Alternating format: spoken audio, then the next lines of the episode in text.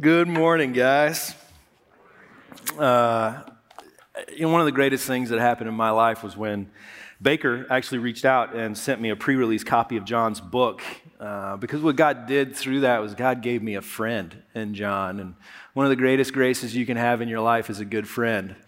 Um, Run the Race, my best friend and I wrote produced, pulled all of that off. And, you know, it's funny, John's heart for the next generation, that, that was our heart in making that movie to reach a generation and let them know if you have Jesus, you have everything.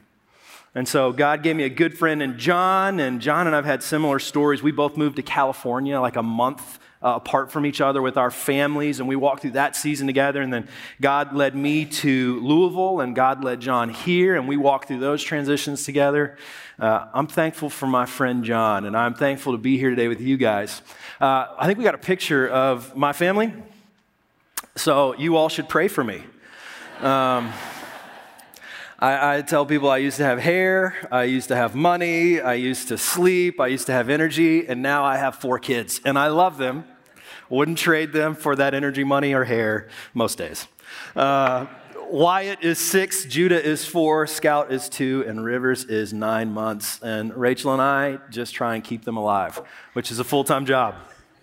So, if you have your Bible today, would you turn to 1 Peter chapter 5? I want to try and answer a question I think that this text answers for us. I think that 1 Peter chapter 5 answers the question of what do we do when we hurt? You see, what I know about every person in this room, and honestly, one thing I know about every person in every room that I walk into is that we all hurt. That might be something in our past, something that someone did to us, or something that we did that we wish that we could change. It might be a present situation that you're in, a financial difficulty, a medical diagnosis, a, a breaking or a broken relationship, but every single one of us hurt. And in fact, it really is what defines our society right now is that we are an overly anxious, overly depressed, overly fearful, overwhelmed, and lonely people. And that's who Peter is writing to. When Peter writes the book of First Peter, it is a really interesting time and a really pivotal time in world history as well as church history. The emperor of Rome at the time that Peter writes this book is a man named Nero. The only way that you can describe Nero is evil. Nero had this driving dream, and that was that he would rebuild Rome and it would be glorious, and everyone would come to Rome and see how big and beautiful it was, and they would say, Isn't Nero amazing? Very uh, self centered, narcissistic man, Nero. The problem was, in order to build this new Rome, he had to get rid of the old Rome, which what he did was burned it. Yeah. Burned Rome with everyone there.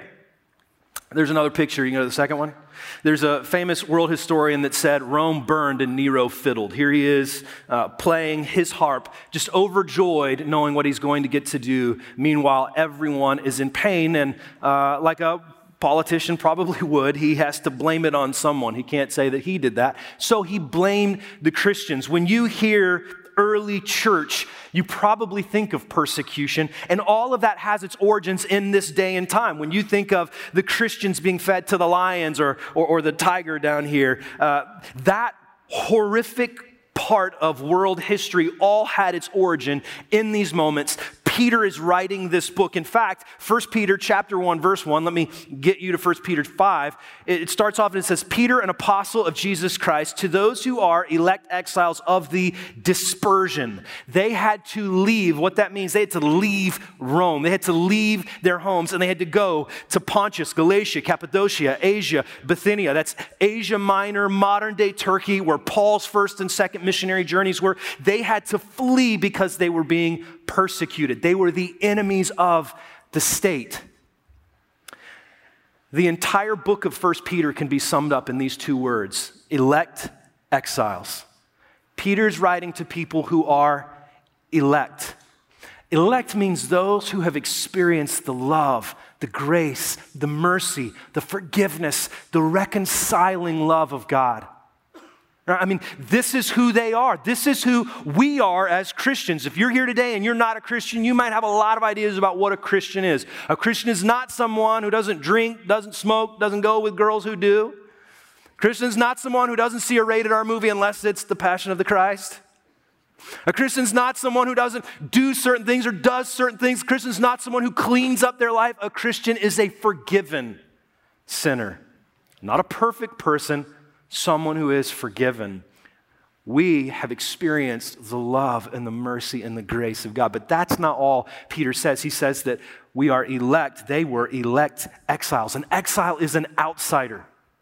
An exile is a foreigner. He uses in chapter 2 the word sojourner. Think, think, of Israel wandering without a home. We are in this weird, tense place as believers where we have experienced the love and the mercy and the forgiveness of God, and yet we still live in a world that is tainted by sin. We still live in fallen flesh, sinful flesh, struggling through days, which means we experience pain and difficulty. Theologians call this the already and the not yet, that already we've experienced and been been given the full heart love of God.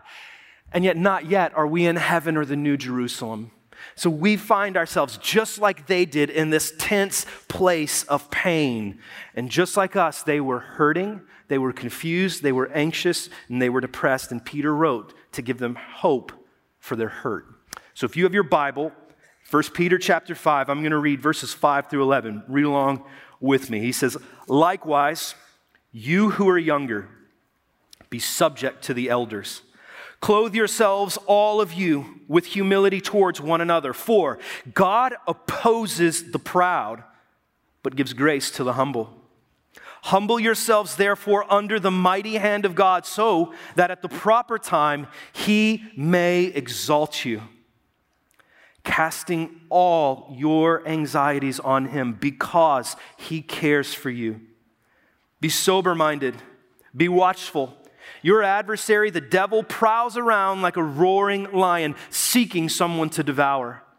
Resist him, firm in your faith, knowing that the same kinds of suffering are being experienced by your brotherhood throughout the world. And after you have suffered a little while, the God of all grace, who has called you to his eternal glory in Christ, will himself restore, confirm, strengthen, and establish you. To him be the dominion forever and ever. Amen. Peter is writing to hurting people, and he's going to tell us three things today. The first thing he wants us to know when we're hurting is that we've got to be real with ourselves. You who are here in the center, you who are there over in the point, you have got to be real with yourself when you're hurting. You see, the problem is, is our pain disorients us. It, it puts us in this place of not knowing up from down, not knowing what decision do I make, where do I go, what do I do right now. We can, we can make our pain even worse by panicking and making decisions out of pain instead of being real with ourselves. He starts off and he says, You who are younger, be subject to the elders. He's just spent four verses describing elders and encouraging elders.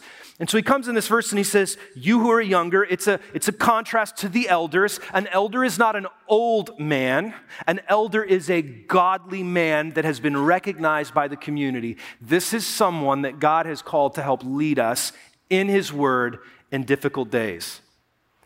We've got to be real with ourselves that we need help. We need help in our lives, and specifically, we need the godly men that Paul says are gifts to the church to walk with us through the difficult days in our lives. When John gets up here on, on, a weekend and he opens God's word and he communicates the truths of God in a way that are meant to be applicable in your life, he's doing that to help you navigate the days, the pains, the situations, and the opportunities that are in front of you. He's doing that because he loves you. The men who are elders in this church pray for you, love you, and want to be there to walk with you through difficult days and difficult seasons. And if we were ever in a difficult day, it's today. Amen? We need men who can tell us this is what God's word says, and this is what it means right now in this present situation. But it isn't just that we need godly men, we need elders, we also need each other. He turns next and he says, Clothe yourselves, all of you. And all of you means all of you. Everyone here, clothe yourselves with humility towards one another. What he's saying in this is that we need each other. We need community. It is not okay to be alone in your life. You were not made to be alone. And a lot of us feel like we have community because we're in this really weird cultural moment where you have people that follow you on social media. There is a big difference between having people that follow you on social media and having community. Let me give you an example. When my son Rivers was nine months old, he was diagnosed with RSV. Sorry, when he was one month old. He's nine months old now. When he was one month old, he was diagnosed with RSV. It was a terrifying situation. He's in a, a hospital bed at Norton Hospital in Louisville in this picture. He was sick. We knew something wasn't right. We took him to the hospital, and we get there. They take him into the emergency room, and then the doctors come out and they say, Listen, we, have run some tests. Here's what we think it is. We think it's RSV. We might have to life flight him to Cincinnati because we don't have the equipment at this hospital to take care of his breathing drops below a certain level. We were terrified. Meanwhile, I have the other three gremlins that I'm having to grab hands because they're trying to unplug the machines that are running the test. Like, if you've got kids, you know what I'm talking about. Like, they're just destroying stuff everywhere that they go. And so I'm grabbing hands and trying to hold them. My wife is crying. I had to take the three older children home to feed them dinner. It was in the evening to feed them dinner, to put them down to bed. And I had to stay there with them while Rachel stayed at the hospital with Rivers. It was a terrifying ordeal. And, and here's what happened when our community found out what was going on. There were people who stepped in and said, Hey, Trey, I'll stay here with your kids. You go up and sit in the hospital with your wife.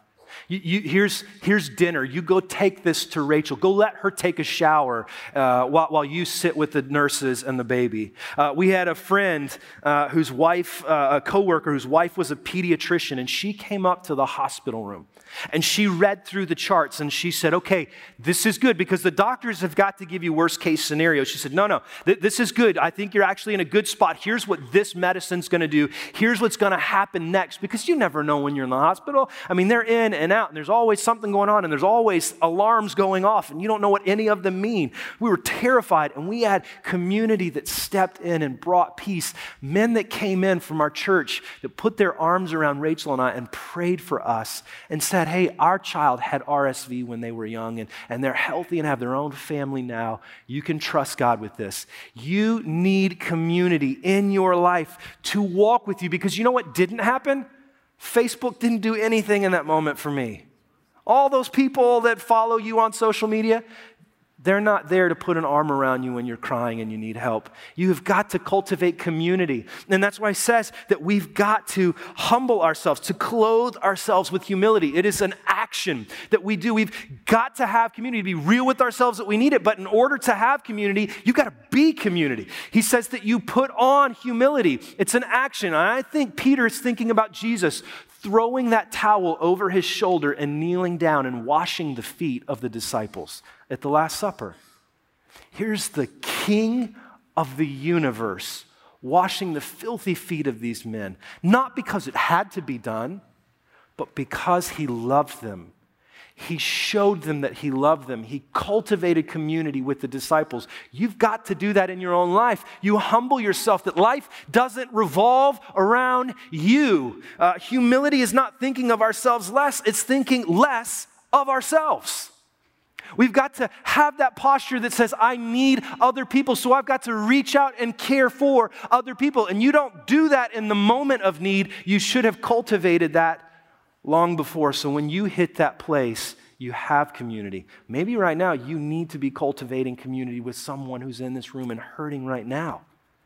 You've got to be real with yourself that you need other people. We also have to be real with ourselves that we need wisdom.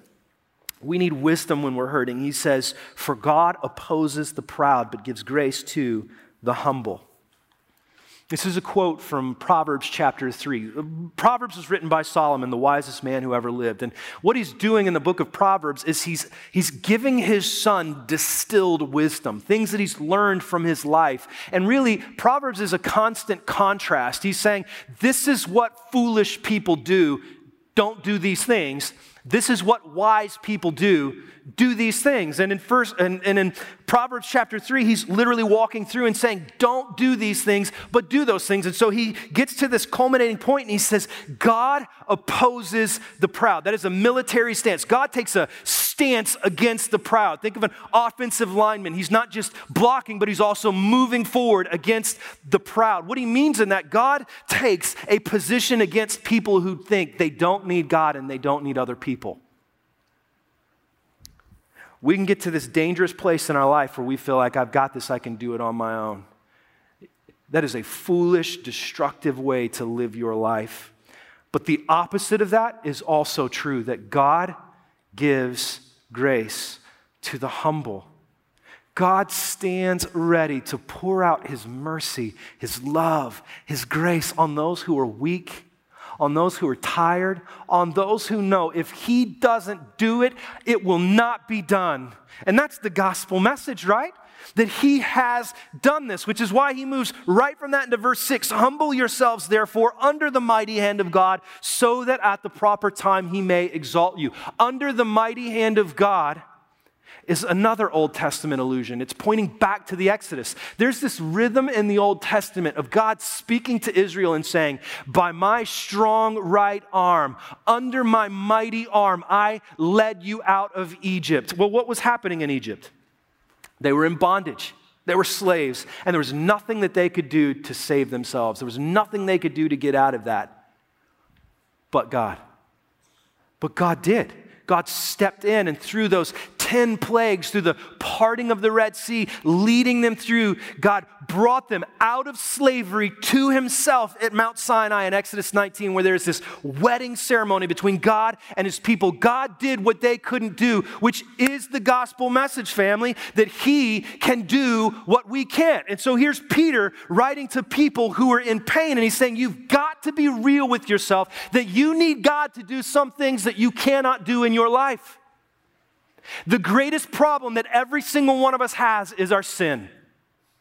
And God has provided the way through Jesus. It isn't about us earning our way to God, it is what Jesus has done. Jesus paid it all. And if God can solve the greatest problem, the greatest need that you and I have, don't you think He can handle whatever it is we're walking through right now? We've got to be real with ourselves when we're hurting that, that we need wise, Bible speaking men in our lives, that we need one another, that we need wisdom, and that we need the Lord to do what only He can do. And I get that you are probably just like me and you're saying, okay, so what, what do I do? I know, I know I need those things, but how in the world does that change anything? Verse 7 casting all your anxieties on Him because He cares for you. P- Peter here tells them, it isn't just that you know you need these things, you do something because you know He is there. You cast, that's an action. You cast your hurt, your depression, your anxiety, your overwhelm, your loneliness, your fear, your pain, whatever it is, you cast it on Him. You entrust it into His hands. So, in our backyard at home, we have a magnolia tree in the, in the far corner. And our boys love to climb this tree. And I'm a firm believer that uh, there are times in your life as a parent that you need to let your kids hurt themselves so that they learn some things. And so I let them climb the tree pretty high. But what I, what I don't do is I don't let my daughter climb the tree because she's two years old. And what inevitably happens is that some point in an afternoon, I will hear in the back corner of our backyard, help, help. And I will see this two year old little girl clinging to this tree for all of her life, about four or five feet off the ground because she's realized I'm off the ground and I don't know what to do. And I have to walk out there, or Rachel will have to walk out there, and we will put our hands on her little back and we'll have to say, Let go. Daddy's here. Mommy's here. We've got you. And in that moment, she has so tightly gripped, she has to trust that we can solve her problems. She'll let go and we'll pull her down and tell her, Don't you climb that tree again. In our lives, some of us have been hurting, and, and, and it is very real, deep pain. And maybe like uh, the Count of Monte Cristo, I don't know if you've read that book or seen that movie. Maybe you have, you have held on to that hurt, that pain, that thing that was done to you, that thing that you hate, that thing that is just so wounding physically or emotionally. It's, it's begun to define who you are, and you have gripped so tightly to it. And what he's saying in this text is you've got to let go of that and put it in his hands and trust it to him because he cares for you and for me. I want you to think about that. The God of the universe cares about you. He cares about what's going on in your life right now. He's not distant.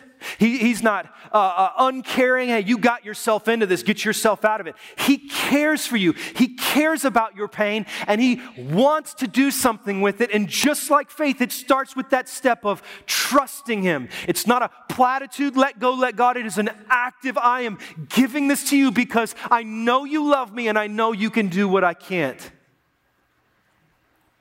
We've got to be real with ourselves when we're hurting. It's the second thing. You need to know your real enemy. You have a real enemy. He, he, he, turns in verses 8 through 9 and he begins to discuss this roaring lion that is Satan. So here's, here's two things. When you're hurting, you will tend to isolate, what we just talked about, that you will cut off people, you will move away from people, or what you will do is you will medicate. Our society is an overly medicated society, and I'm not talking necessarily about medicine. When you're hurting, You've had a hard day, you're in a hard season, you come home and you turn on Netflix and you binge watch an entire season in a night. Maybe you come home and you just take a few extra prescription pain pills Right? We are dealing with an opioid crisis, and it's not because every one of us is physically hurting, it's because we want to take pills that make the pain go away. Or maybe you drink until it just doesn't hurt anymore. Or maybe you open up your laptop or your iPad and you fire up pornography or you fire up social media and you scour social media for hours looking at everybody else's curated life and wonder why your life doesn't feel like they're polished and filtered pictures. Or, or, or maybe you just scroll through Amazon looking and buying things and hoping that this next thing will make you feel better. It's what we do. And do you know where all of that comes from? All of that medicating? It comes from our enemy who tempts us, who lies to us. Uh, Paul tells us in Ephesians chapter 6 we wrestle not against flesh and blood. That's each other. Our real problem is not one another, but against the rulers, against the authorities, against the cosmic powers over this present darkness, against the spiritual forces of evil in the heavenly places. I mean, just look at how descriptive he is rulers, authorities, cosmic powers, spiritual forces of evil. He uses four descriptive terms in that one verse to make sure that we understand how real our enemy is. Peter, in this passage, he says, Our adversary.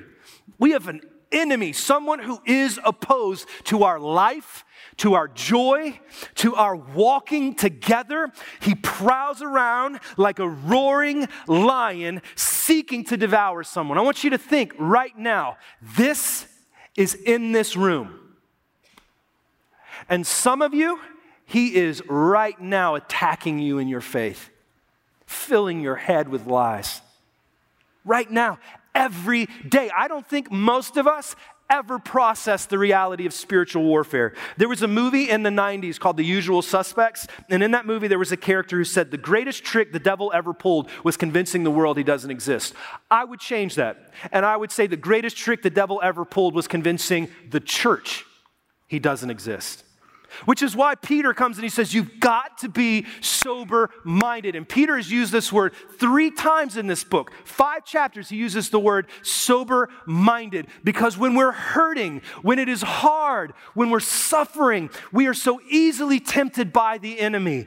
And he tells us that there, there is a need to be sober about the way we think about our enemy. There's two dangerous ways to think about the enemy.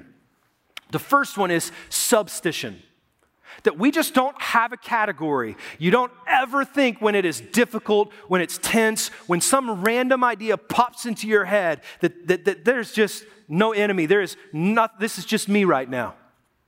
The opposite is equally as dangerous, which is superstition, where we feel like every time we get a red light, it has to be the enemy. When we feel like every time we're having a hard moment that, that you know, the exorcist is about to appear in a room with us. Th- these are dangerous uh, opposite ends of the spectrum. Jesus wants us in the middle, in the biblical position of we have an enemy, he operates in lies. Uh, but like Martin Luther said, the devil is God's devil. He's on a leash. There was nothing that the devil could do to Job that God didn't give him permission to do. He's not an opposite of God. He is God's devil, and God has already defeated him at the cross, and there is a day coming when he will be cast into the lake of fire. We've got to be biblical about our thinking of the enemy. But what do we do? I mean, we have this real enemy. What do we do? Peter says, You resist him. You resist this enemy. Because here's the deal the enemy is going to tell you that your pain is ultimate, and it's not. The enemy is going to tell you that no one understands, but we do. The enemy is going to tell you that you're all alone, but we're right here with you. The enemy is going to tempt you to pull away from community, but when you're hurting is when you should most push into community. The enemy is going to tempt you to find hope in some other place, some other thing than the scriptures, the Spirit's work in your life, the community that God's given to you. You need to rest in those things. He's going to distract you, He's going to keep you down. He is seeking to destroy your life. You resist him by being firm in your faith, first of all. My grandfather used to tell me, This book will keep you from sin, or sin will keep you from this book. You and I have got to be people who know the Word of God. When Jesus was being tempted in the wilderness, the enemy was lying to him and twisting Scripture, and Jesus always responded with the Word of God. Do, do you know how they teach FBI and CIA agents to know when there's counterfeit currency? They take them and they put them in a room with real currency, real $100 bills, $20 bills. Have them look at the real thing, study the true thing, so that when a deceptive fake pops up, they can tell pretty quickly what it is. You and I, if we're going to understand how our enemy operates, have got to be men and women who know God's word. The enemy is going to hiss in our ears at some point this week, just like he did Eve. And the question is will you know the truth from the lie, or will your pain multiply because you've been deceived and you've given in to temptation? But it's not just that we need to be people of the word, we've got to understand every single one of us is being tempted and attacked. He says that our brotherhood around the world are experiencing this. Like everyone in this room is hurting, everyone in this room is dealing with the enemy right now. Right now, we have one another. We have God's word and we have each other, and we've got to press in because what the enemy does is he isolates us, lies to us, tempts us, and ruins our lives if we let him. Here's the third thing that Peter would say to those of us who are in this room and are hurting right now, and that's that we have to really worship God. We have to really worship God. Listen to what Peter says. He says, And after you have suffered a little while, does it ever feel like a little while when you're suffering? No. It always feels like it's forever. I've been hurting for so long. This is the biggest thing in my life. Uh, David in the Psalms will say, I feel like I'm wasting away. My bones are aching. When we're hurting, when we're alone, when we're anxious, when we're depressed, it seems like it's the only thing that's ever happened to us. It is the most dominating thing in our life. And here's Peter saying, after a little while, that just feels so dismissive, doesn't it?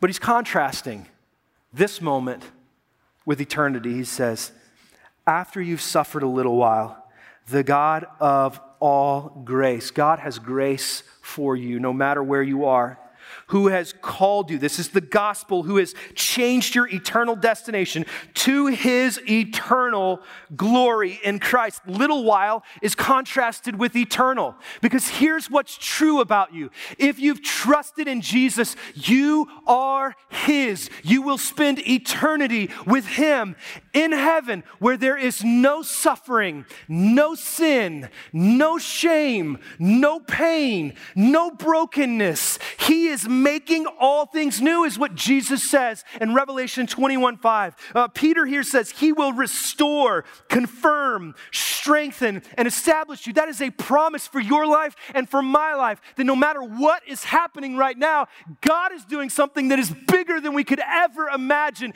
It is more glorious than we could ever hope for, and it defines us more than anything we're walking through right now.